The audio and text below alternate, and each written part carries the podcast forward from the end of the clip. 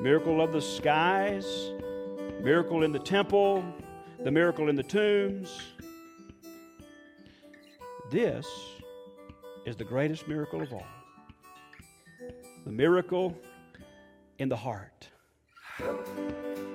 On today's episode of Word of God Speak, Pastor Lee shares about the miracles that took place on the day Jesus died. What were these miracles on Good Friday? What did they symbolize, and how have they impacted our lives today? Listen prayerfully and discover the meaning of these miracles. What I want to do tonight is just to spend a little bit of time looking at some scriptures that teach us some things about what happened on the day that Jesus died. And so before we take the Lord's Supper tonight, we're going to look at the miracles that took place on Good Friday. With our mind's eye, we're going to see, and with the truth of God in our hands, we're going to look at the mighty works of God on display as Jesus Christ died on the cross. The miracles that took place at Calvary. And so we'll just dive right in Matthew chapter 27, beginning in verse 45. The first thing I want us to ponder tonight and to look at is the miracle in the skies. The miracle in the skies. The Bible says in verse 45, from noon until 3 p.m, darkness came over the whole land. About 3 p.m, Jesus cried out with a loud voice, Eli, Eli, lama sabachthani. That is, my God, why have you abandoned me? When some of those standing there heard this, they said, he's calling for Elijah. Immediately, one of them ran and got a sponge, filled it with sour wine, put it on a stick, and offered him a drink. But the rest said, let's see if Elijah comes to save him. But Jesus cried out again with a loud voice and gave up his spirit. The miracle that we see in this, in these verses, we might call the miracle in the skies. From 12 noon to 3 o'clock, it was dark as night. Anybody ever seen that happen? Maybe in Alaska, I don't know. There's some different things that happen around the world, but not like this. Not like this. It was pitch black in the middle of the day, right up until the time the Bible says that Jesus breathed his last. Darkness covered the city of Jerusalem, covered the land. When Jesus cried out, my God, why have you abandoned me? It was dark, literally and figuratively. When sour wine was offered to him on the stick, it was dark. When he bowed his head and he finished the work of redemption, it was dark.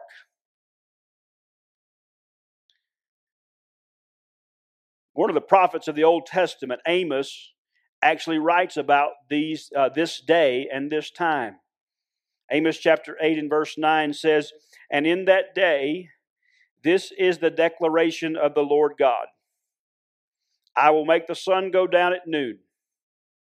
I will darken the land in the daytime. If you think about it for just a moment, you might agree with me that it seems as though a lot of bad things happen at night. It seems like a lot of bad things happen, that most of the bad things in the world happen under the cloak of darkness.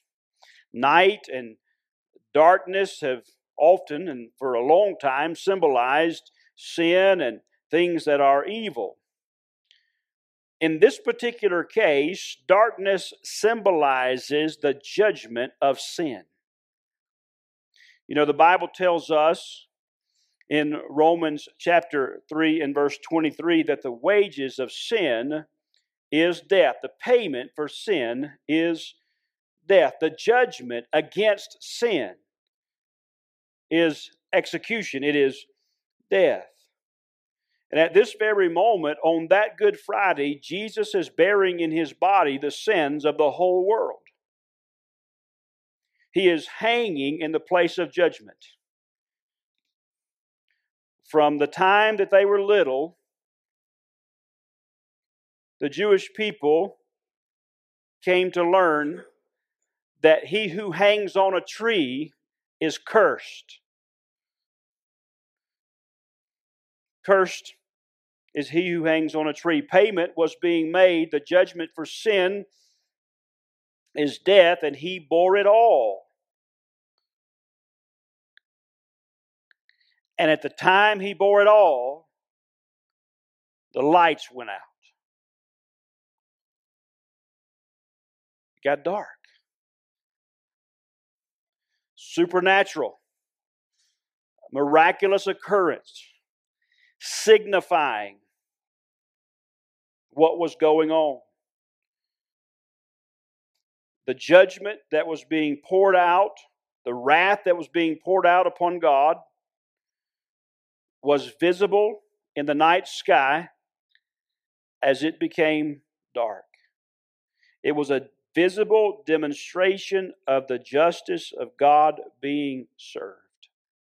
Now, for us tonight, that reminds us that we didn't have to receive that judgment because Jesus took it on the cross. But that's only one miracle that takes place on Good Friday when Jesus breathes his last. There's then the miracle in the temple in Matthew chapter 27 and verse 50. It says, "But Jesus cried out again with a loud voice, gave up his spirit. Suddenly, the curtain of the sanctuary was torn in two from top to bottom." Now, in Herod's temple, there was a place called the Holy of Holies.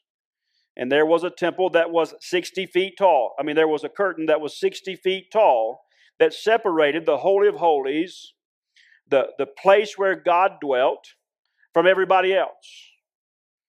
Nobody could go into the Holy of Holies except for the high priest, and he could only go once a year for one reason, and that was to offer sacrifices and to make an atonement sacrifice for the sins of the whole nation. The Bible doesn't tell us this, but some scholars think that the curtain was about 4 inches thick. So it's 60 feet tall, it's 4 inches thick, and the Bible does tell us that it was torn from top to bottom. So it was torn in half. And it wasn't done by man. This was something God did. And the miracle in the temple is very significant for us. At the time Jesus breathed his last, the temple curtain is torn in two, and it symbolizes a few things. It symbolizes that God was moving. In other words, he's no longer dwelling here in a building that's made by the hands of men, but he is moving into the hearts of men and women. It becomes very personal. But not only does it symbolize that God is moving out of a dwelling place made by hands and into the hearts of men and women who believe on his name. It also signifies that there'll never be a need for another sacrifice. The high priest is not going to have to go into the Holy of Holies and sacrifice again because Jesus Christ is the once and for all sacrifice. But then there's another thing. And as I was studying, kind of getting ready for tonight, I don't think that's me. As I was studying, getting ready for tonight, I just continued to get excited about all these things. And the other thing that we see here is not only is there no need for any more sacrifices because Jesus paid it all and all to him we owe, but there's no need for any high priest anymore either. This is good. We have direct access to God. We can come to God. And we can talk to God. The priestly role is no longer necessary. In fact, Hebrews tells us that Jesus is our high priest. We'll read that in just a moment. In Hebrews chapter 10 and verse 19, it says, therefore, and Hebrews is really looking back at Old Testament, and the Old Testament sacrificial system and many other things. And so you can hear that in these verses. In Hebrews chapter 10 and verse 19, therefore, brothers and sisters, since we have boldness to enter the sanctuary through the blood of Jesus. Hebrews 4:14, therefore, since we have a great high priest, that's Jesus, who has passed through the heavens, Jesus, the Son of God, let us hold fast with our confession. So there was the miracle in the skies, and there was the miracle in the temple. And then there was the miracle in the tombs. In Matthew chapter 27, beginning in verse 51 again, it says, suddenly the curtain of the sanctuary was torn in two from top to bottom. The earth quaked and the rocks were split. The tombs were also opened, and many bodies of the saints who had fallen asleep were raised. And they came out of the tombs after his resurrection, entered the holy city, and appeared to many. Uncle Joe's at the door. We hadn't seen him in a long time because he's been dead for a while. Sometimes we read through these verses and we just kind of keep on going. But these are miracles. God is speaking at this moment that his son has died. That he has given his life as a sacrifice. And the sky turned black. And the temple curtain was torn in two. And the ground began to shake. And the rocks split, and the dead came alive. That's pretty amazing, isn't it? That's pretty amazing. Now, this is not a reference to the resurrection of the dead, but a reference to the revival of the dead. Much like what happened in John chapter 11 with Lazarus. You'll remember Jesus came to town, but they thought he was a little bit late. They were a little upset with Jesus because Lazarus had been dead for 4 days. And the Bible tells us that he had begun to stink, which means his body had begun to change. And Jesus says, Lazarus, come forth. And he gets up and he walks out of the grave. He was revived, and he was brought back to life. Now, we don't know on this particular Friday, we don't know how many people were raised from the dead. On this day when the earthquake, the rocks split, and people rose up out of the graves, and they appeared to many, the Bible says. We don't know how much longer they lived after that. But here's what we do know. They died again. They died again. Now, this is the difference between the resurrection of the dead and the revival of the dead. When we are resurrected, when the Lord Jesus comes and we are resurrected, we are raised to immortality. Anyone in the Bible that was brought back from the dead was subject to die again. They were given life, but they were also given life in a mortal body.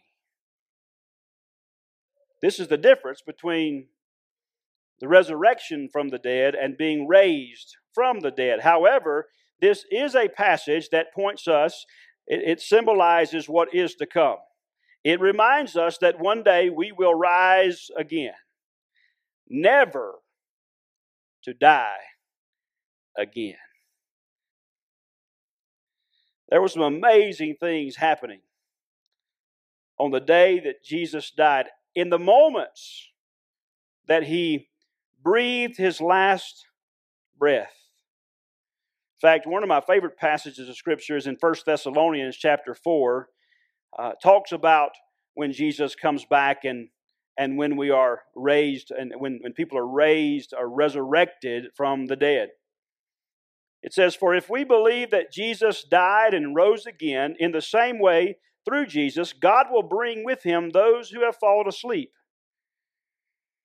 For we say this to you by a word from the Lord. We who are still alive at the Lord's coming will certainly not precede those who have fallen asleep. For the Lord himself will descend from heaven with a shout, with the archangel's voice, and with the trumpet of God, and the dead in Christ will rise first.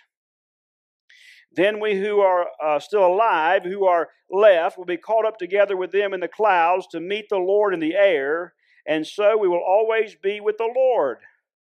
Paul is comforting the church in Thessalonica by saying, hey, those who died and gone on before you, you will see them again. In fact, don't worry about them. They're coming up out of the graves first. And then you're going to go with them and meet the others in the air.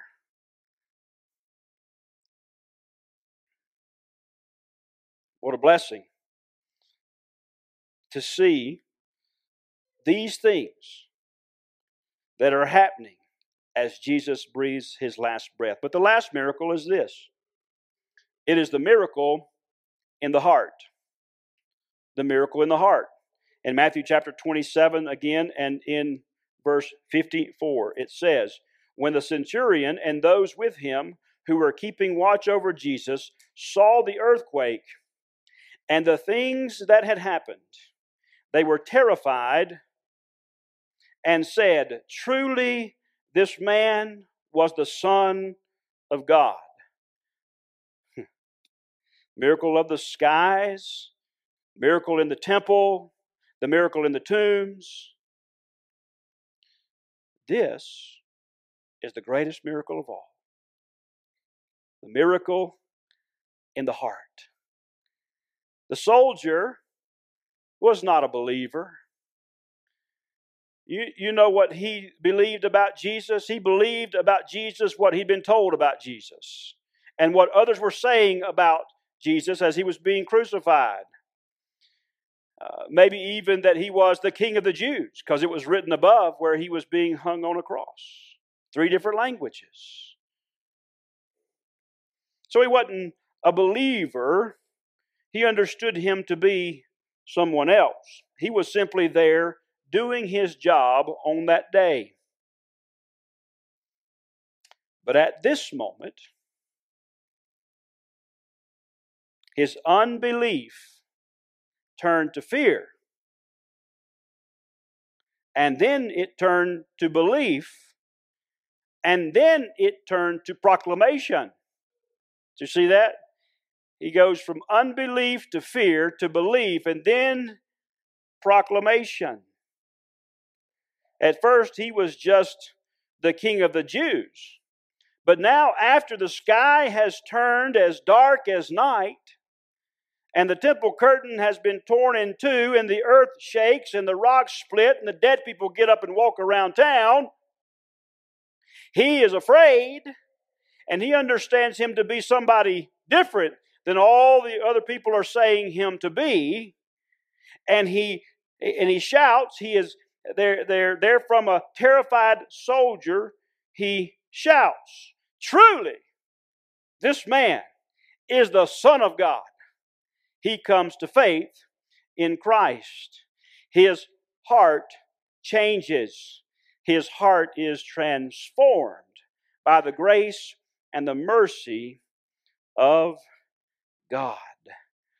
Right there at the time that Jesus breathed his last. You know, the Bible tells us in Romans 9, verses 9 and 10, if we confess with our mouth that Jesus Christ is Lord and we believe in our hearts that God raised him from the dead, we will be saved.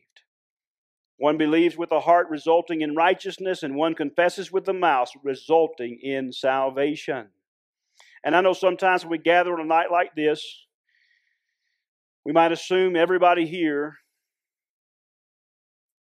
has experienced the miracle in the heart. But that's not always true. When I was pastoring a church in McGehee, Mississippi years ago, my first church to ever pastor, bless their hearts, they were very patient. And I remember on a Wednesday night prayer meeting, two young teenage boys came up to me and said, "We need to be saved." Well, that was not a typical experience on a Wednesday night, so it might not be a typical experience on a Friday night, since this is the only Friday night service we have during the year, right? But here's my point. The miracle in the heart is available to each and every one of you. If you'll confess with your mouth and believe in your heart that Jesus, the Son of God, was raised from the dead, you too can be saved. Have you personally experienced the miracle in the heart that only Jesus can perform? In John chapter 1 and verse 12, it says, "But to all who did receive him," not to some, but to all who did receive him, he gave them the right to be children of God, to those who believe in his name. Thank you for listening to the Word of God Speak, the sermon podcast of Pastor Lee Merck. We hope that you were blessed by today's episode.